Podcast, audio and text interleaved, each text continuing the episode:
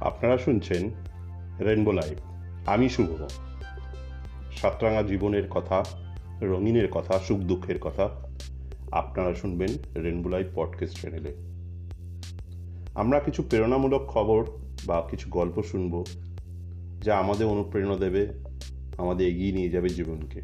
সেরকম একটা ঘটনা বলছি, শুনুন। শুনশান রেল স্টেশন দিনের শেষ ট্রেনটি প্ল্যাটফর্ম ছেড়ে চলে গেছে। এক বৃদ্ধা বসেই আছেন। জানেন না পরের ট্রেনটি আসবে পরের দিন। এক কুলির নজর গেল সেদিকে। বলল, মাইজি, তুমি কোথায় যাবে? দিল্লি যাব, বাবা।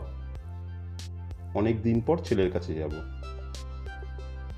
কিন্তু মাঝি আজকে তো কোনো ট্রেন নেই? বৃদ্ধ অসহায় দৃষ্টি। কুলিটির বোধহয় দয়া হলো।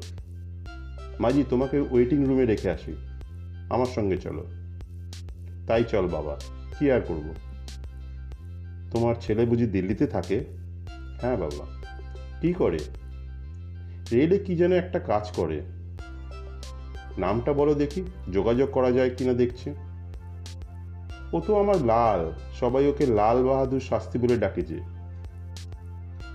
তিনি তখন ভারতের রেলের ক্যাবিনেট মিনিস্টার।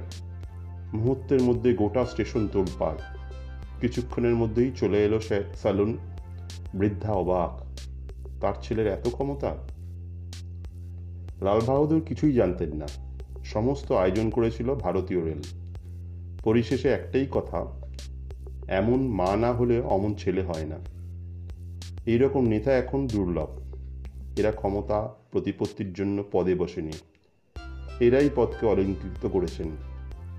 ছেলের দেখা পাওয়ার পর তিনি ছেলেকে জিজ্ঞাসা করলেন, বেটা তুই रेल में क्या काम करते हो ये लोग पूछा तो मैंने कुछ नहीं बोल पाया তার উত্তরে ছেলে বলেছিলেন ছোটি সে কাম মা কয়েকদিন আগে সেই মহান হৃদয়বান ব্যক্তির তথা স্বাধীন ভারতের দ্বিতীয় প্রধানমন্ত্রীর জন্মদিন ছিল আমরা ভুলে গেলাম আমরা ভুলে গেলাম সোশ্যাল মিডিয়ায় তাকে কেউ আমরা মনে করিয়েও দিলাম না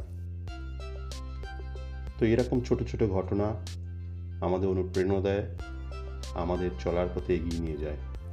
আজকে এই পর্যন্ত। ভালো লাগলে শেয়ার করুন।